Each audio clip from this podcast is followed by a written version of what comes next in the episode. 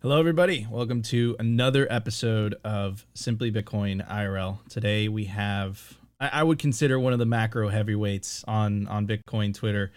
We have Dr. Jeff Ross. But before I bring him on stage, I want to give a shout out to the awesome Bitcoin company that powers the show. If you haven't already done so, go check out swanbitcoin.com. Best place to buy Bitcoin, built by Bitcoiners for Bitcoiners. They incentivize dollar cost averaging and self-custody. Go check out swanbitcoin.com today.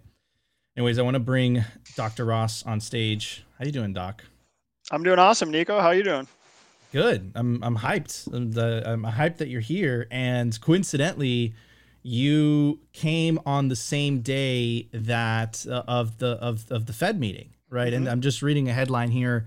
Fed approves smallest rate hike since March and nod to improved inflation outlook. So the question that I have for you, Dr. Ross, is, are we out of the woods? So for now, yes. Absolutely. So, you know, I was used to be affectionately known as Dr. Bear. I am no longer bearish. I flipped during the second week of January.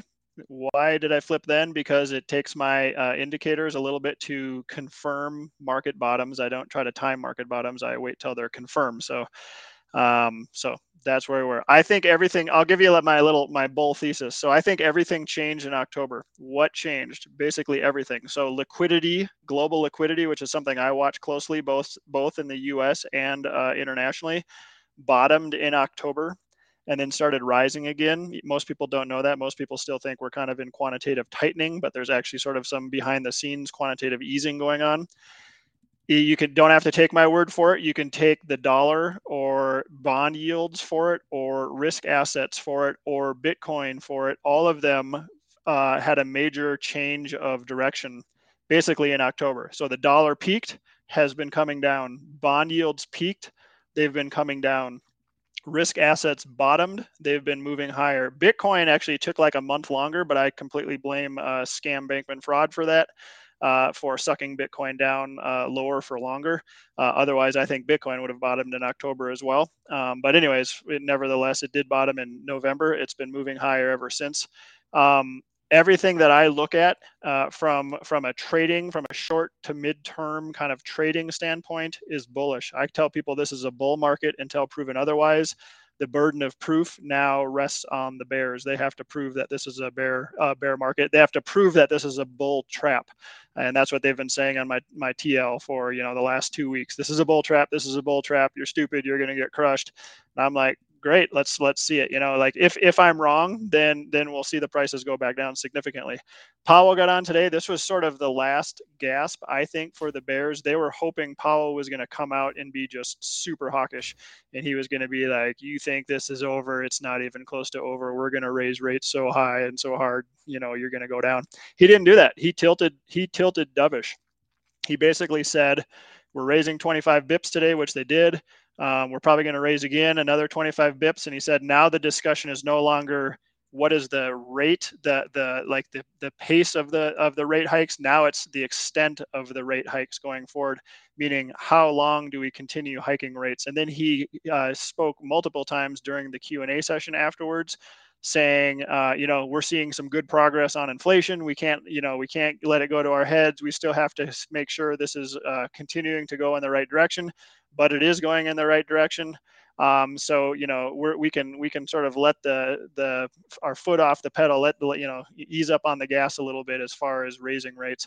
So and then the markets responded to that. It's not me making it up. If anyone was paying attention to the markets and, or just to Bitcoin, after he spoke, the markets shot higher, and they believe that this is for real. So I think this bull market is for real. The one last thing I'll say is, many smart people are waiting for, you know, we all know that a recessionary bear market is still somewhere ahead of us.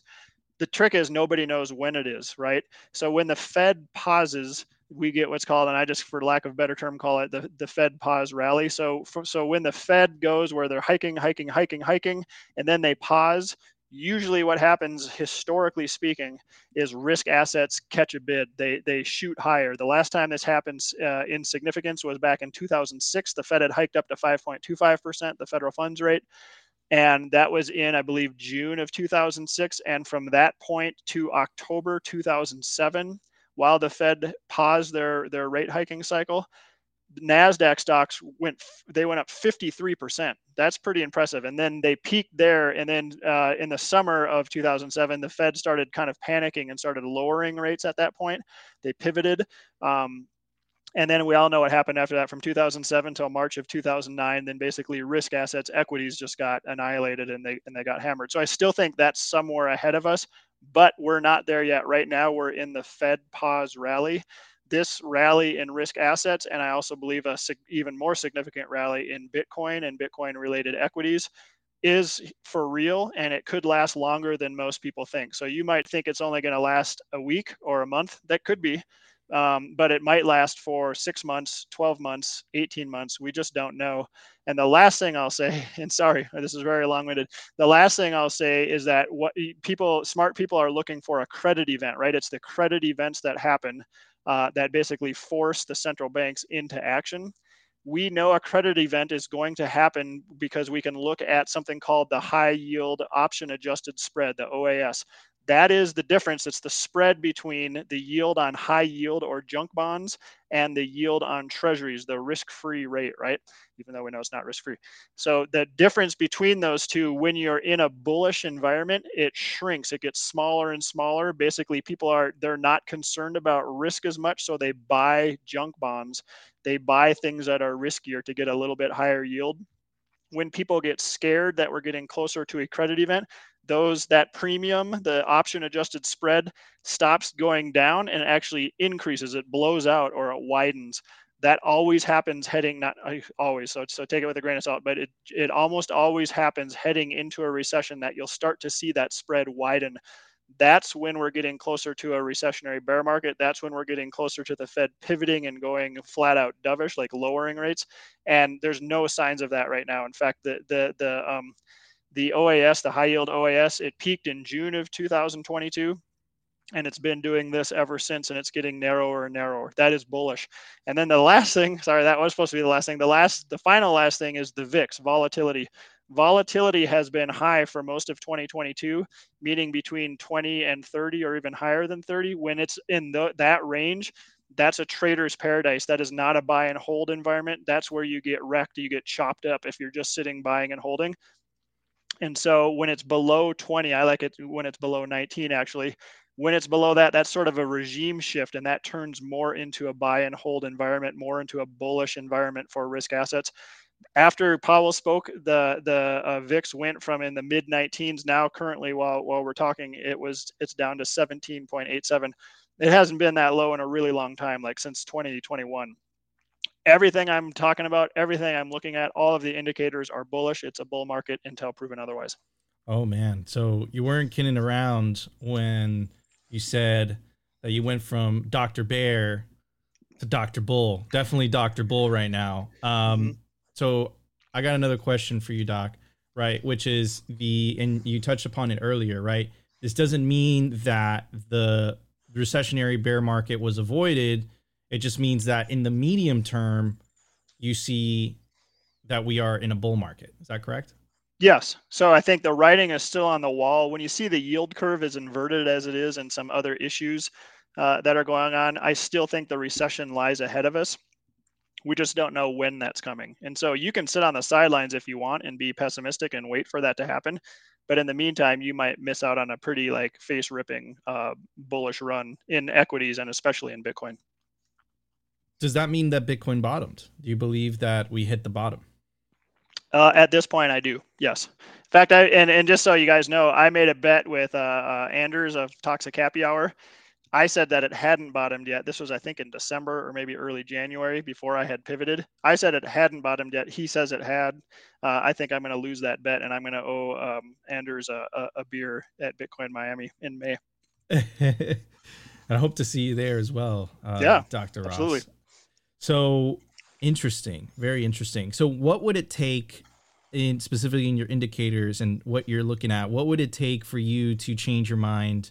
Because I'm hearing also, I think it was a Coin Telegraph article, and I think it was Lynn that was mentioned in it, where she was making the case that, hey, hold on to your horses, you know, and she referred to the 2023 recessionary environment and how that was going to be terrible for what the market views as risk on assets. What are your thoughts on that?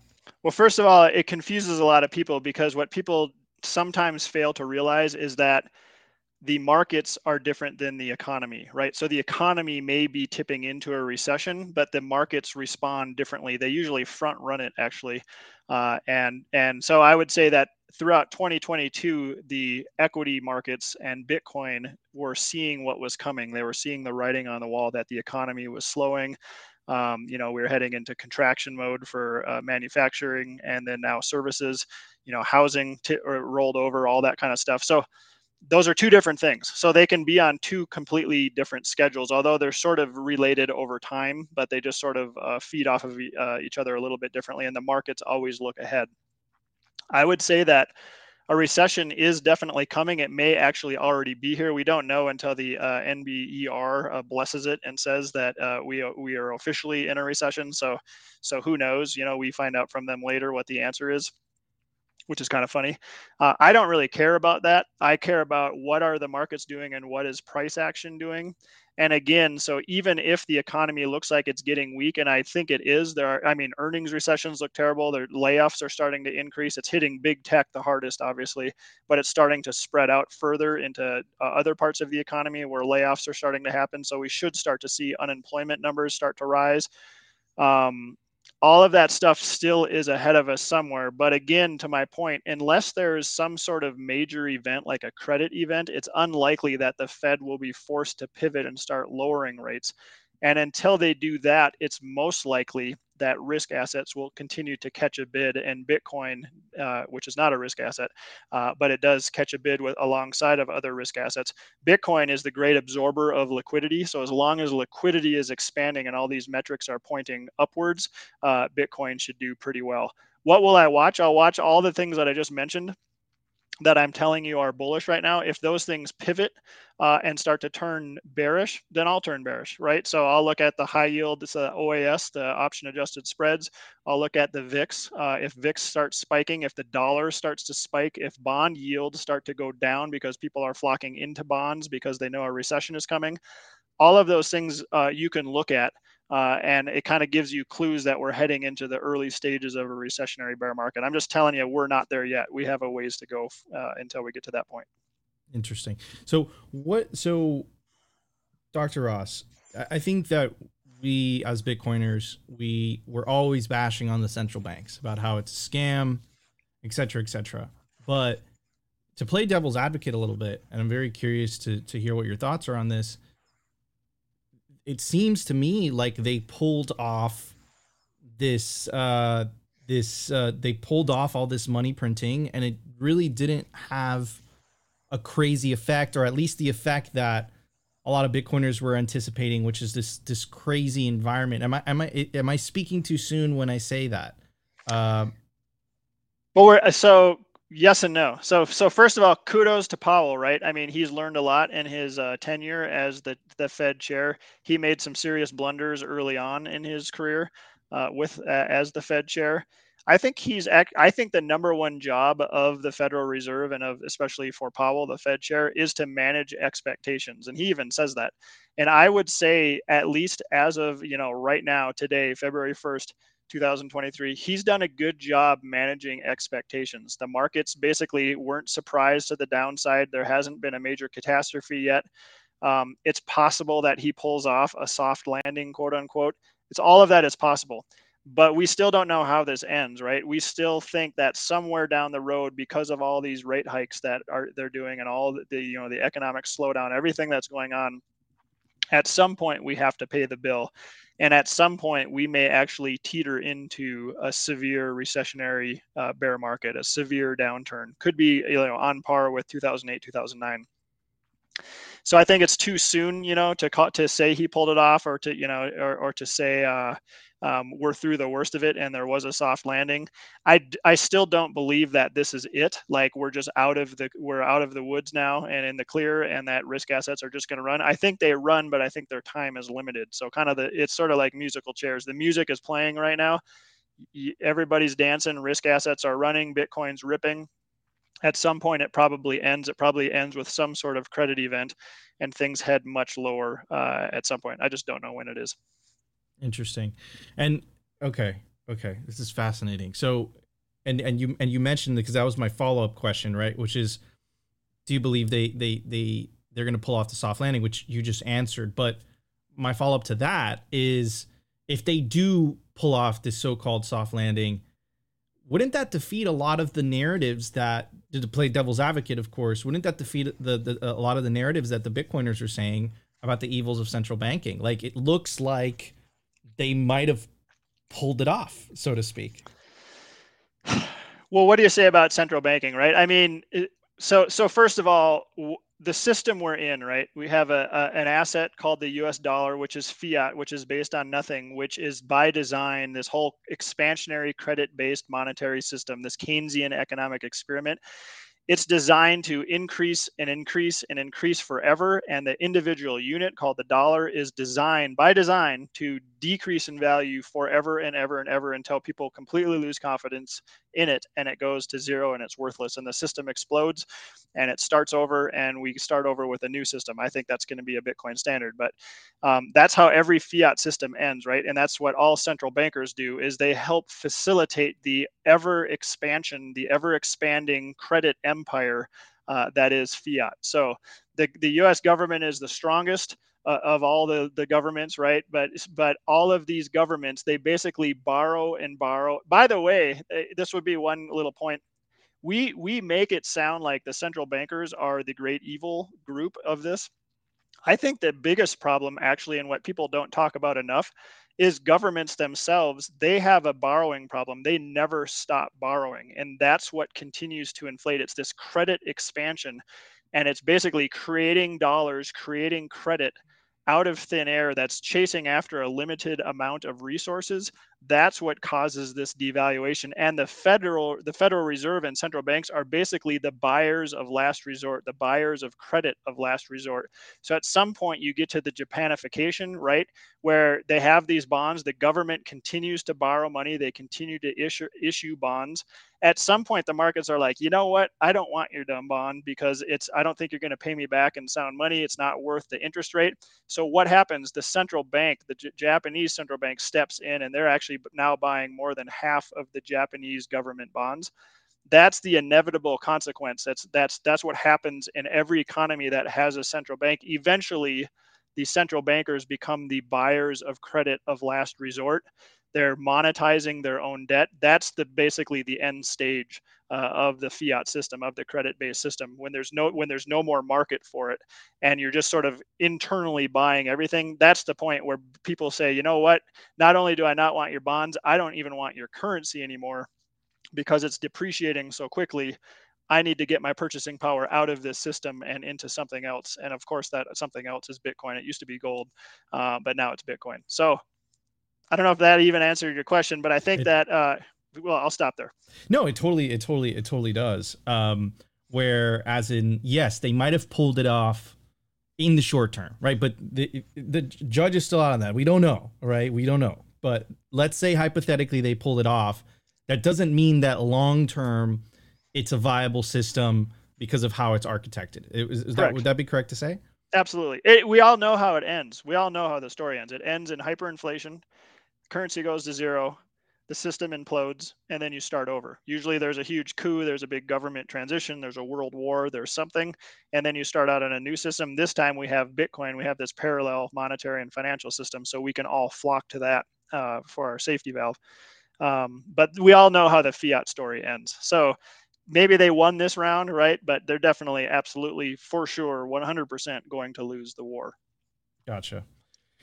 Okay, so and I've never seen you tweet something like this, Dr. Ross. So that made me feel really, really bullish, because I think, and I had Jeff Booth on a couple weeks ago. And, you know, one of the things that we ran into was, I think that all Bitcoiners, we kind of reached the same conclusions on many things. We're just coming at it from very different angles, right? But it's, you start to like have these realizations. And one of the things that you tweeted out the last couple of days is you mentioned how the nation state is this like model that basically extracts the wealth of their citizens. And I think that I've noticed this the most, Dr. Ross, by being a Bitcoiner, right? I think that if you're still in the fiat matrix, so to speak, it's very difficult to see it. Like, in fact, I would even say the politics of money, like the political process, right? You would even say, oh, that's necessary. But I think as Bitcoiners, we're seeing it from our perspective. We're just like, that is the most archaic thing I've ever seen. We have a more efficient system. So what do you think about that? What are your thoughts on the nation state system? Are we, you know, do you agree with the theory in The Sovereign Individual that information technology is basically going to at least reshape the nation state, how it currently exists today? What are your thoughts on that?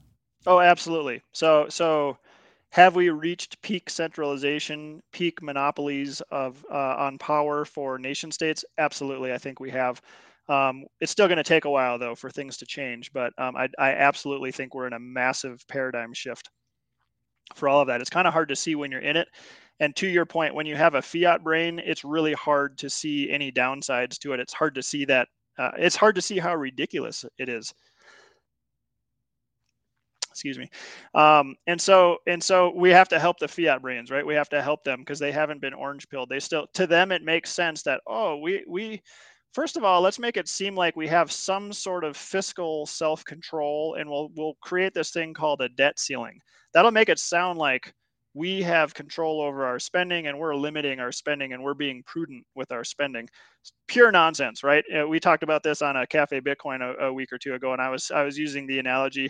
The debt ceiling is basically like clouds in the sky. It looks like a ceiling, but you just poke right through it, right? You go right up above it. It's a false ceiling. It's a false narrative. It will go up forever. It will go up forever until basically the system dies, until you have hyper-Bitcoinization, until everybody loses confidence in the currency. That's always how it ends. It's just 100% certain. Death taxes Bitcoin and the death of fiat. It's for sure going to happen.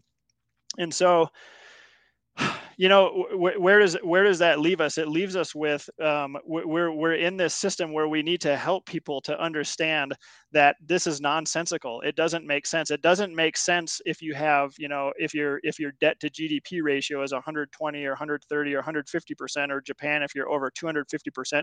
It literally makes no sense at all that you would try to continue to borrow more money, that you would borrow your way out of massive debt. But that's how the system works, and that's how it trains us. So, you know, Bitcoin obviously runs on a completely different set of rules. That's not how it works. It's not a debt-based system. It's an equity-based system. It's a savings-based system, completely different. Debt really doesn't work very well, by the way, on a Bitcoin standard. Debt works well on a fiat standard. Debt works well when you have a currency that depreciates over time because the mathematics make it feasible to pay it for 10, 20, 30 years to pay a home mortgage or something like that. When you're on a Bitcoin standard, it doesn't work nearly as well because you have to pay it back in appreciating currency, which makes it harder and harder to pay back debt over time. That's why I think we're going to have way less debt in the future, by the way. But as long as we have a fiat monetary base alongside of Bitcoin, this kind of weird hybrid monetary system that we have now, and I think will continue for quite some time, it does make sense mathematically to, you know, borrow if you can to get that fiat debt in order to obtain more Bitcoin and, you know, basically do put the kibosh on fiat money, right? I'm totally blanking on the term right now. But basically where we're sucking the purchasing power out of fiat currency and pulling it into Bitcoin. Speculative attack. Thank you, Opti. Yes. So doing that speculative attack on fiat currencies, I think, is going to increase in this coming decade, and it's going to transfer that purchasing power into Bitcoin. Absolutely. And shout out Opti. Wow. Coming in. Thanks, Opti. Coming in to save the day. Okay. So Dr. Jeff Ross, so you mentioned something in there, and you know, to play devil's advocate, of course, the argument against that would be, hey, look, with less debt, there's less economic expansion. What would be your response to that? That's nonsense. But all that a credit-based system does is it accentuates the booms and the busts. If you don't have a credit-based system, if you don't have fiat money, You just have steady growth that goes along with the kind of the increased productivity of humanity over time. So as long as there are humans who are being productive, you are going to have economic growth over time. It's much more stable. You don't have huge booms because everybody's borrowing money to do stuff and then the bust because people can't pay it back because they got over leveraged. That's just human nature, right? You can't resist it. And central banks, by the way, I should add, were created to make booms and busts less. They're supposed to take the punch bowl away during the boom times and add to the punch bowl, in, you know, put a new punch bowl in when we're in the bearish times. But what happens is banks and even central banks, which is insane, they just add fuel to the fire during the boom times. They continue to make money easier and easier and credit more and more and more accessible until we get to these just insane, asinine valuations in everything. And we just had the, you know, the everything bubble that peaked in the fourth quarter of 2021. Equities were at all-time high valuations. Bonds were at all-time high valuations, the yields of which were actually negative, which is insane, doesn't even make sense.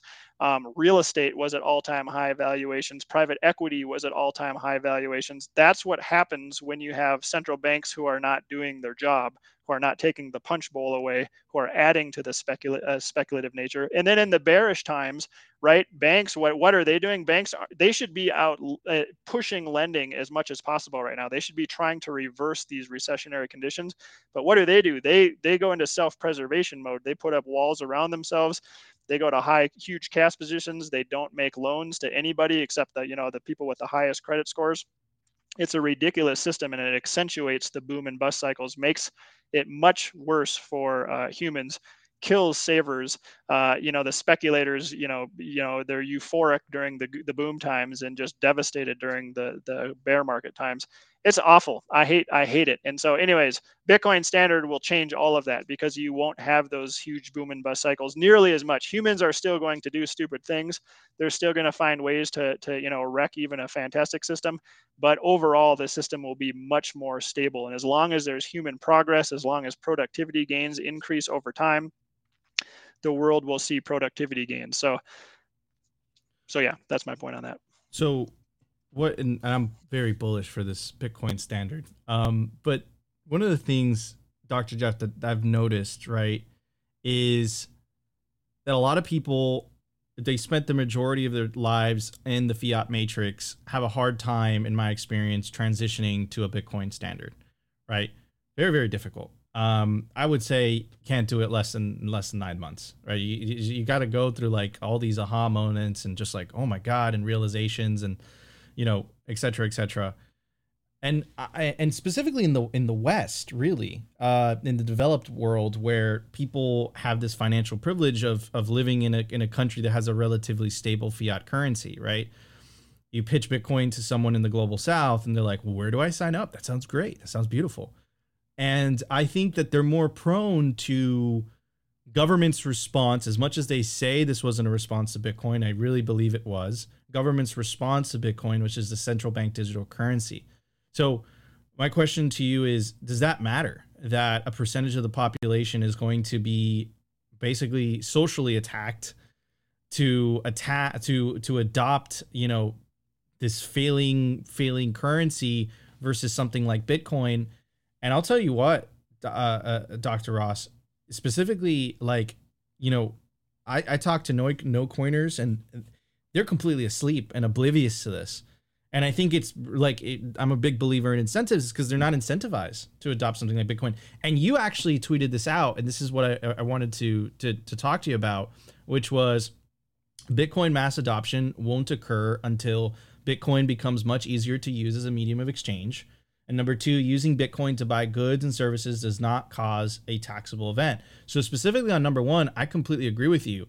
Apple Pay is so easy.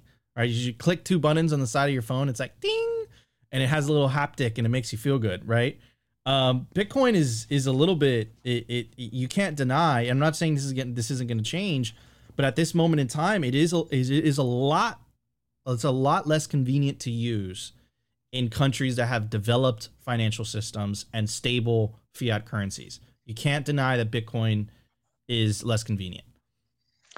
Yeah, and what's funny about that tweet that you're bringing up, I think I tweeted that yesterday, I'm getting a ton of kickback from Bitcoiners that are like, you're crazy, it's super easy to use. Layer 2 is easy, Lightning's awesome. And I'm like, well, it is, and it's coming, and it's developed. And I, by the way, I'm super hardcore pro fanatic Lightning. Like Lightning Layer 2 is awesome. It's going to change the world. It's going to be what's awesome about Bitcoin. It's going to make it a very easy to use medium of exchange. We're not there yet. The guys who are, the people who are developing Layer 2 solutions, Jack Mallers, Jack Dorsey, you know, all of these people who, Lightning Labs, all of the people who are doing this stuff, they're like, hey, this is really hard to get this infrastructure built out so it's just as easy to use as credit cards, as Apple Pay, as PayPal. We know that if we want to make a payment, like if I want to pay you, Nico, and send you some, you know, some sats right now, super easy, right? But my whole point is, to your point, it's not convenient. It's still not accepted around the world yet. I still can't walk into my grocery store and just go, bling, I'm paying for my groceries. I can't walk into a restaurant and say, bling, I'm paying for my food. They don't accept it yet. So that's all I'm saying about that. So that is, but what's cool about that is there are a ton of really smart people working on that right now. Like Jack Mallers, you know, I just listened to him today on Bitcoin Magazine. He's working on that right now, and they're working on it on the point of sale points, so that if we go to grocery stores and restaurants this year, we should be able to pay with Bitcoin on the Lightning Network. Should be easy. We're just not there yet. That's my only point with that. And then what most people left out is number two is the fact that it causes a taxable event. One, that's ridiculous, right? Because the government here in the U.S. at least treats Bitcoin as property. So anytime you sell it, you're creating a taxable event. That's frustrating. And two is, even though that's an issue, it wouldn't be as big of an issue if it weren't so dang hard to keep track of your cost basis, which you need to do your taxes, which is frustrating and annoying. And so if we have to work through those kind of things, and it's going to take several years to get to that point where it's as easy and seamless to pay with Bitcoin as it is to pay with Visa. That's the kind of stuff I'm talking about. I'm not, you know, a lot of people are getting on my case about that, saying, oh, Bitcoin doesn't need that to increase in price. I agree with you, right? The main thing Bitcoin solves is the store of value problem, right? When you have a perfectly scarce, you guys, I literally talk about this all day, every day for the last 6 years. It's what I do. But I'm saying that if you want to get grandma and grandpa and Uncle Ned into Bitcoin, you have to make it as easy as Apple Pay for them. And we're nowhere near that point yet. And that's when you get the mass adoption and the worldwide adoption. I still think we're years away from that happening personally. And that's good. If you're a Bitcoiner now, right, and you're a very early adopter, you want to get in before the rest of the world figures it out. That's how you make these crazy gains while we're still in price discovery mode. That's my whole point with that tweet. Interesting. And let's talk about part number two, right? Which is, and I think that this is another big hurdle. Now, like, it's extremely difficult for them to enforce this, but it doesn't mean it's still not against the law, which was technically how it is right now. And this is why I believe that legal tender laws are such BS in the first place, right? Let's talk about the fact that right now, how it stands, at least specifically in the United States and honestly in Europe as well, right, where the transaction of Bitcoin is considered a taxable event, specifically if you've had a gain.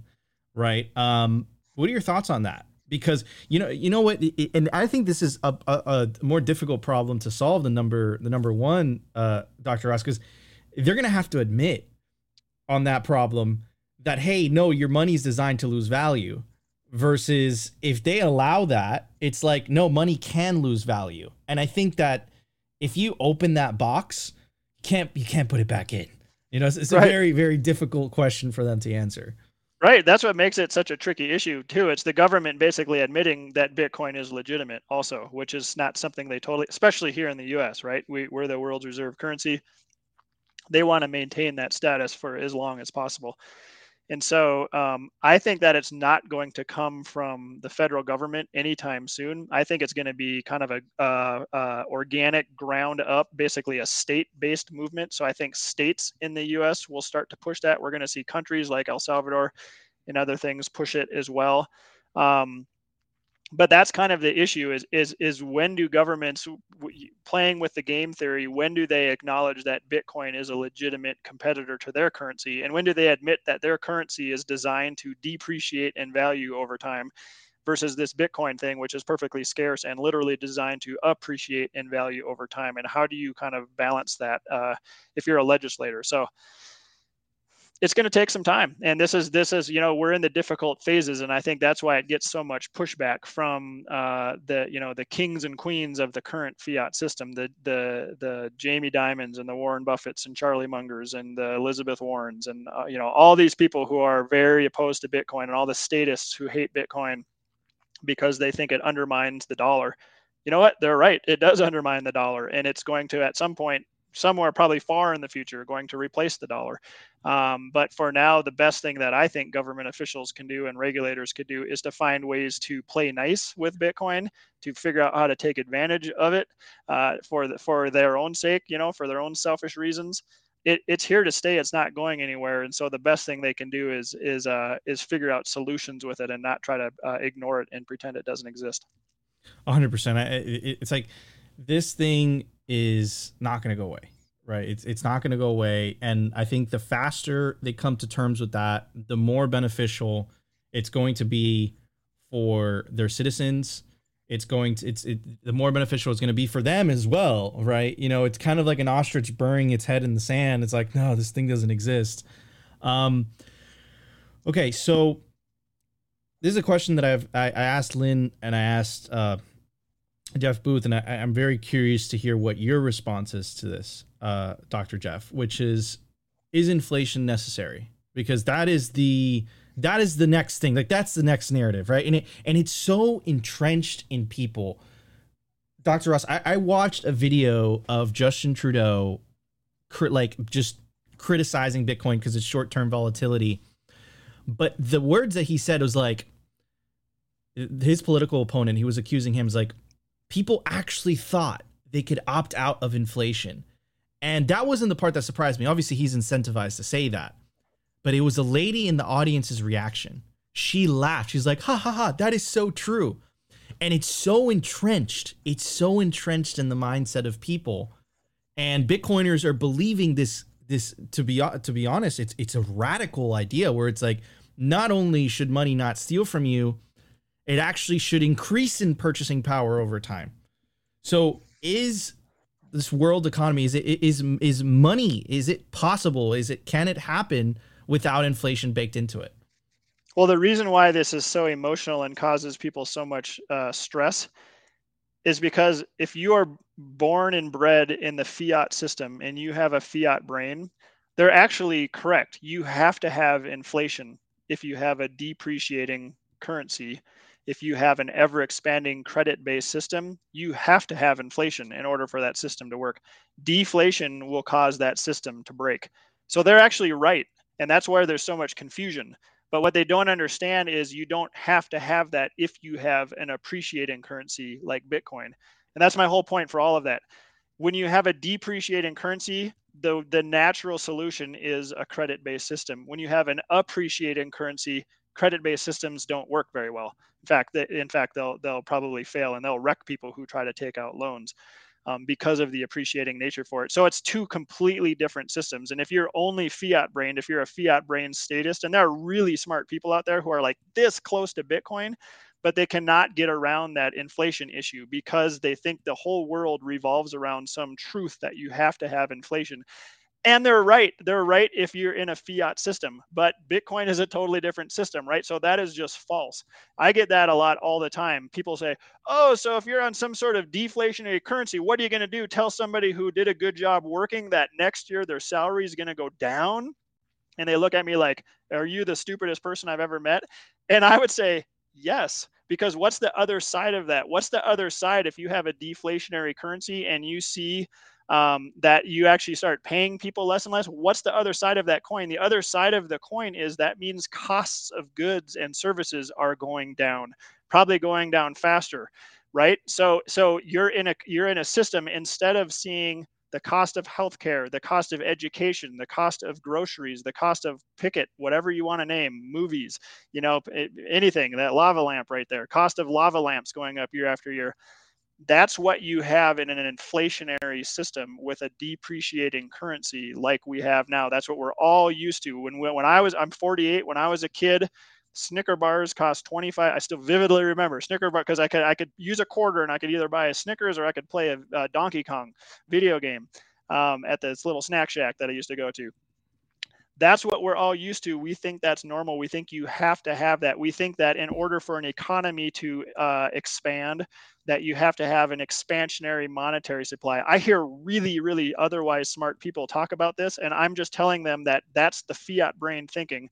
When you're on a Bitcoin standard, it's completely false. Bitcoin has built-in velocity into the price. It moves at the speed of commerce. It moves faster than the speed of commerce. You don't have to have an expanding monetary supply in order to have an expanding world, expanding commerce, expanding economy. Bitcoin takes care of that problem, and prices will get cheaper over time. If your money supply is static and your economy is growing, you're going to have decreasing prices over time, and that's a good thing, right? And the only people who it's not good for, by the way, are people who benefit currently from the current fiat standard, from the current credit-based system. And I get that. That's real. If you own a credit-based business, you're just like, what are you talking about? Why would we ever want to see credit go away, right? If you're a politician and you benefit from the Cantillon effect, why would you ever want that to go away? If you're the king of the biggest banking empire ever in the history of the world, like Jamie Dimon is, why would you ever want that to go away? You wouldn't. You would hate it. You would hate the alternative. That's why they say the things they do. That's why they hate Bitcoin so much. You do not have to have an expansionary monetary supply in order to enjoy the benefits of economic growth. To Jeff Booth's point, as technology improves, as humans become more efficient and more productive, and you have a stable, non-inflationary monetary supply called Bitcoin, you will see ever increasing benefits. You will be able to buy more and more with less and less money over time. And that is the beauty of Bitcoin. Yeah, absolutely. I agree with you. And let's explore that a little bit. Right. And I think you drop little hints. You drop little hints here and there. Right. Versus, and you were calling it the fiat mindset, right? That's what you called it. And I had a conversation with CK, and he calls it the fiat operating system versus the Bitcoin operating system, right? Do you, and I really believe this, and maybe this is kind of getting into like the spiritual philosophical conversation, right? But I really believe that fiat mindset is really responsible for a lot of the political ills or the divisions that we're seeing. And I think that people inherently know something is wrong with the system, but they continue to like seek like a political solution versus but the political solution has been captured, right? The incentives of politicians is not to serve their constituents. It's really to get as close as possible to the money spigot, right? So what are your thoughts on that? Do you believe, and you are a doctor after all, do you believe that that fiat is bad for the soul and Bitcoin is good for the soul, and why you believe that is? Well, it's all about incentives, right? So Bitcoin literally incentivizes honesty. Like if you're dishonest and you try to game the system, all you do is you waste energy, and energy production is costly. You're wasting that. And so you're incentivized to not waste your money and waste your time. And so Bitcoin incentivizes you to be honest. It's an honest unit of account. Everything Bitcoin touches, it forces into an honest unit of account. Who does not like Bitcoin? People who don't like to live by an honest unit of account. Who doesn't like to live by an honest unit of account? Politicians, they're number one, right? We talked about the debt ceiling that goes up forever, that it's a fake, it's a false narrative that there's a ceiling to their debt. It just goes up and up and up and up. It's a pretend ceiling. It's a false narrative. They hate the idea of Bitcoin. They hate the idea of being held accountable, of having to actually balance a budget. It's literally like a joke in politics to consider balancing a budget. Companies who have learned to get around the system, to work, to game the fiat system, again, hate it, right? And so it's a condition. It's a condition of incentivization. So fiat incentivizes, all of these other behaviors. It incentivizes borrowers to borrow as much as possible. It incentivizes people to consume, right? We hear all the time that the U.S. GDP is 70% consumption based. So what does the government do? What did the Fed talk about? They want people to borrow money and to buy stuff. It doesn't matter what it is. You can buy just nonsense, garbage, crap, plastic, little trinkets. They don't care. That drives GDP growth. They like that. It drives the economy. That's what gets incentivized in a fiat system. It's totally the opposite again with Bitcoin. It does not, Bitcoin incentivizes you to save and to think very long term, right? And that's very, very, very different than the world we live in right now. And again, if you're fiat brained, if you grew up in the system, a lot of people, even very smart people, can't even imagine another world because it's sort of like a fish imagining life outside of water. You can't. It's just what you grow up in. It's your environment. It's everything you breathe. You know, it's you're breathing in water and extracting oxygen through your gills for it. Like you can't even imagine life outside of water. And so the fiat brain folks, bless their hearts, they're all pre-Bitcoiners. So I don't get on their case. You know, even the most vocal anti-Bitcoin critics, they're coming around eventually. It's just going to take some longer than others because their fiat brain is so strong, and we just have to continue to work with them. Interesting. Okay, so you're saying continue to work with them. Maybe it's simply because we have to cover the daily news and we're slaves to the news cycle. Like we kind of see the reactions, so to speak, by government. Like today, for example, it came out that the European Union, they're trying to, like, you know, good intentions, of course. They're trying to basically pass this law that would force message providers to have to share all their messages with the government, and then the government would have like this like kind of filtering system, but it's impossible to do that with open source software. So it would be a de facto ban on open source software. You could say that's a de facto ban on Bitcoin. And if they're not okay with you sending certain types of messages, what makes you think they would be okay with you transacting with people? So what about them? Like, what about them? At what point does it get to where you're just like, look, I opt out. I make a joke with Opti all the time. I'm like, bro, there's a 50-50 chance we're going to move to El Salvador. Like, I'm just letting you know. We might have to pick up and just leave, right? So what are your thoughts on that? You know, we're clearly moving into a dystopian world, right? And we're already here in many ways. We, you know, you brought up CBDCs earlier. You brought up, there's just complete invasion of privacy. It's obviously worse in China, but other countries like here in the U.S. and in Europe, they're picking up on that and they're moving towards a more dystopian, more controlling central command type future.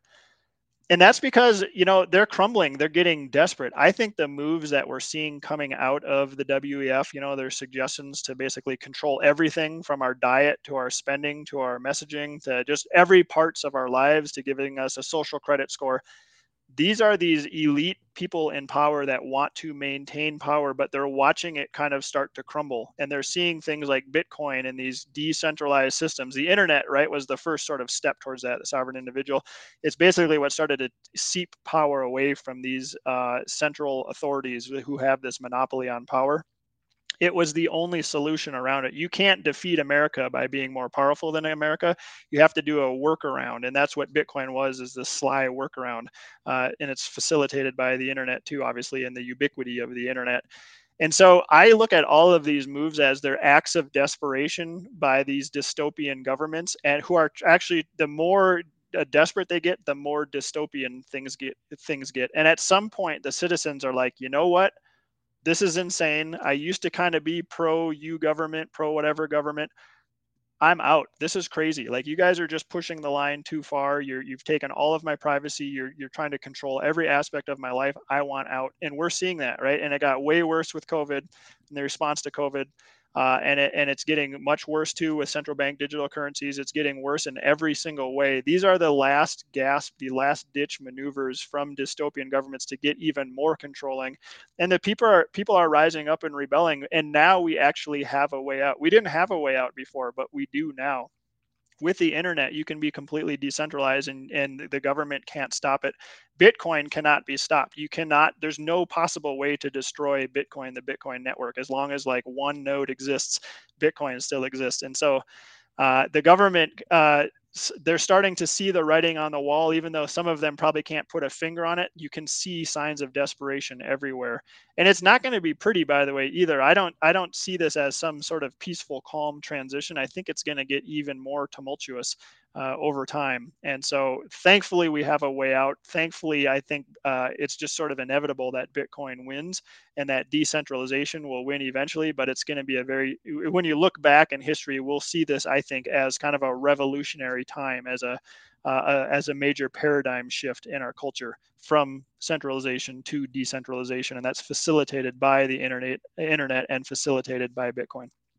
And I completely agree. Some people call this moment in history a fourth turning, right? And I agree. I think this is a pivotal time in people's lives.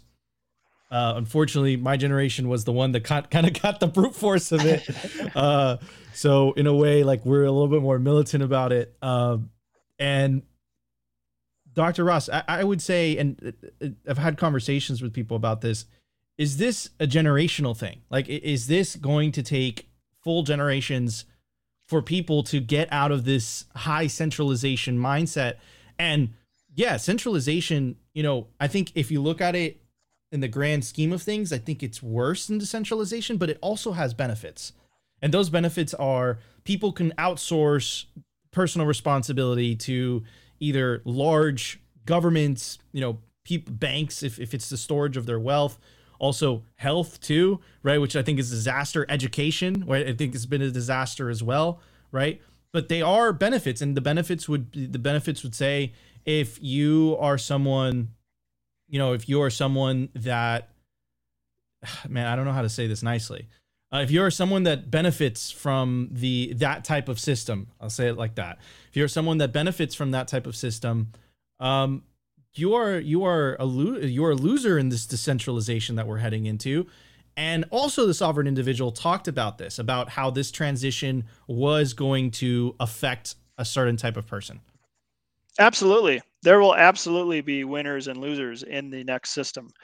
And I think we've talked about this on your show before, but I agree. There are people, I mean, let's call them sheeple, right? There are the sheeple who are just fine giving up their privacy and their freedoms in order to have the protection of the state, in order to get fed by the state, to receive money from the state, to receive housing from the state. They're not entrepreneurial. They don't want to start a business. They don't have ambition. There are tons and tons and tons of people like this. They're just fine sitting at home, watching TV, playing video games, as long as a check comes in and as long as they can go get, you know, their junk food, their fiat food, to feed their fiat bodies and to feed their fiat brains, they're super happy. These people will hate the Bitcoin standard. They will hate it because they will hate decentralization, because with decentralization comes personal responsibility. People who are not responsible don't want personal responsibility. They want less responsibility. They look at that and they're scared of it. They're like, I don't want to have to manage my life. I don't want to have to think about other people and take care of other people. I don't want to have to take care of myself. I want to be taken care of. I just refer to them affectionately as sheeple, bless their hearts. Those are the people that we're going to be sort of clashing with along the way, and who will not like this new system and who will not benefit. And their overlords, right? The politicians, the Jamie Dimons, the people who benefit in the fiat system, they dole out a little bit. They give them, you know, free money into their bank account. They tell them you can't go out, you have to wear a mask or whatever. And I don't want to get in the COVID thing, but they tell them what to do. And they say, okay, we don't want you going out, and here's some money in your bank and vote for me.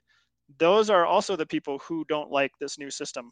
They don't like the personal responsibility system, because in a system of personal responsibility on a Bitcoin standard, you don't need governing officials. You don't need people bossing you around and telling you what to do, because you figure it out yourself.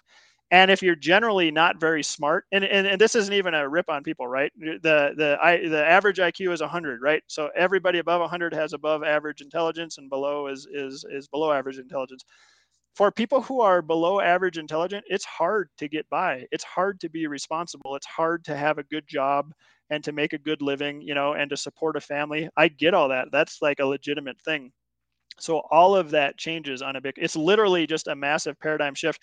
You brought up The Fourth Turning, by the way, and I'm all about that. I think that's an awesome book, and I agree with that and the cyclicality of humanity and all of these cycles. This is more than that, though. This is more like sovereign individual stuff, like an once every 500 years shift in humanity. I think that's what we're like. It's a printing press and industrialization moment for the world. I think the internetization and decentralization and Bitcoin basically are going to cause like literally an entirely whole new world, a whole new way of life for humanity. And it's just massive. And I still think most people don't even realize it yet. Yeah, and I agree with you. Most people don't realize it. I think the global South is going to catch up on this a lot quicker than the developed world, just because they're incentivized to going back to incentives. So, Dr. Jeff, we have about 5-6 minutes left.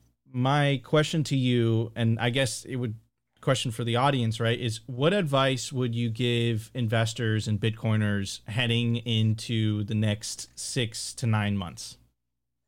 Oof.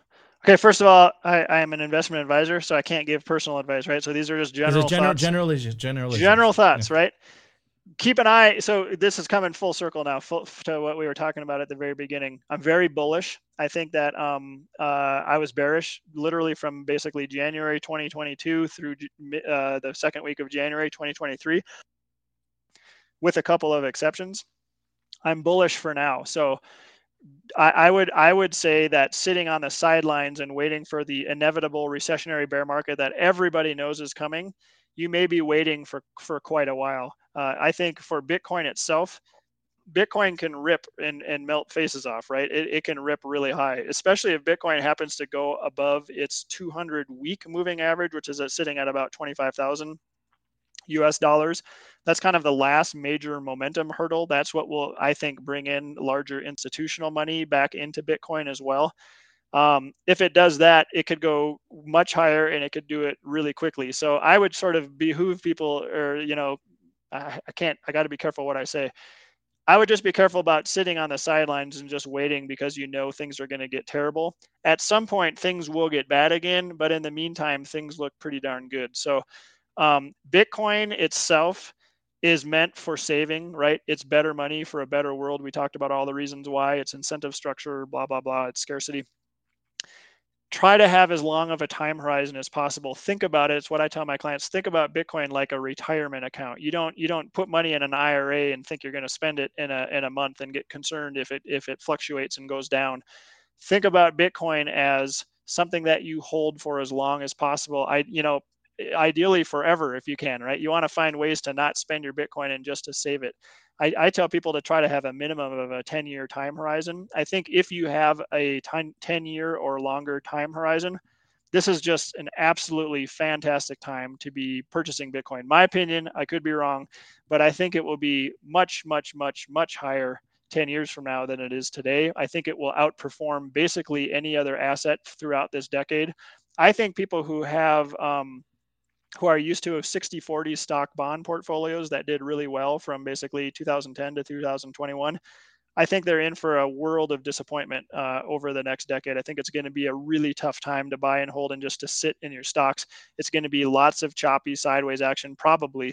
And it's probably going to be disappointing in real terms. If you factor in inflation, I don't think a lot of gains are going to be made because they're still so overvalued. So that was sort of a run around your question. It's hard to say what's going to happen in the next 6 to 9 months, but for now I'm bullish. And in the very long term with Bitcoin, I'm extremely bullish. So I can stop with that. I share that sentiment. And just to be specific, you did give me the individual investing advice. For me is, Nico, you have to buy a crap ton of Bitcoin. He was typing it in the back, and I'm just totally joking. So Dr. Jeff Ross, real quick question, right? What would be the warning signs that we're exiting this temporary bull market before we have to pay the piper, so to speak?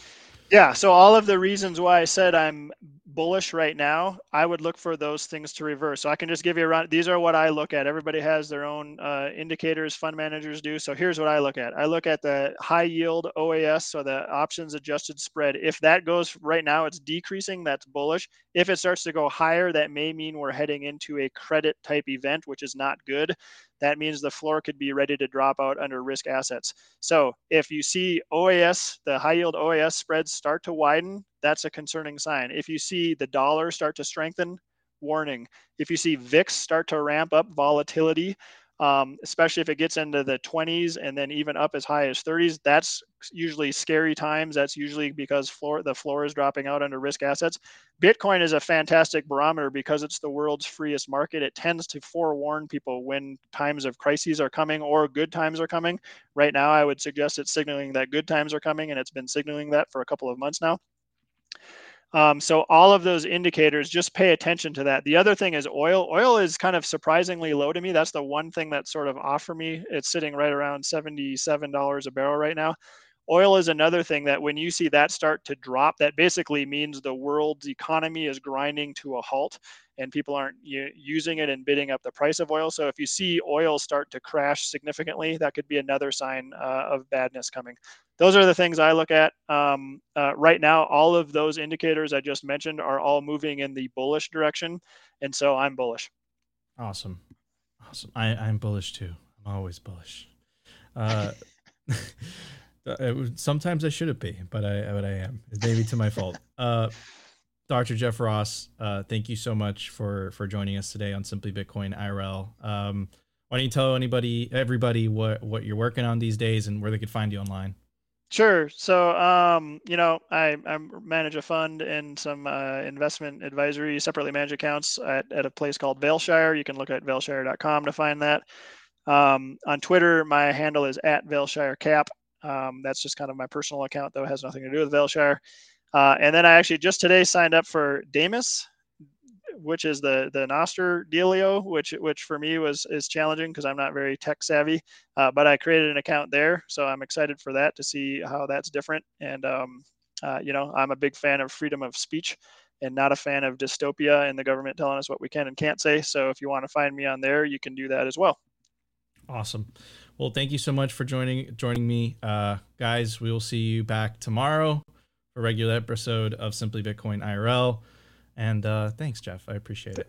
Thanks, Nico. Anytime. I love being on your show. All right.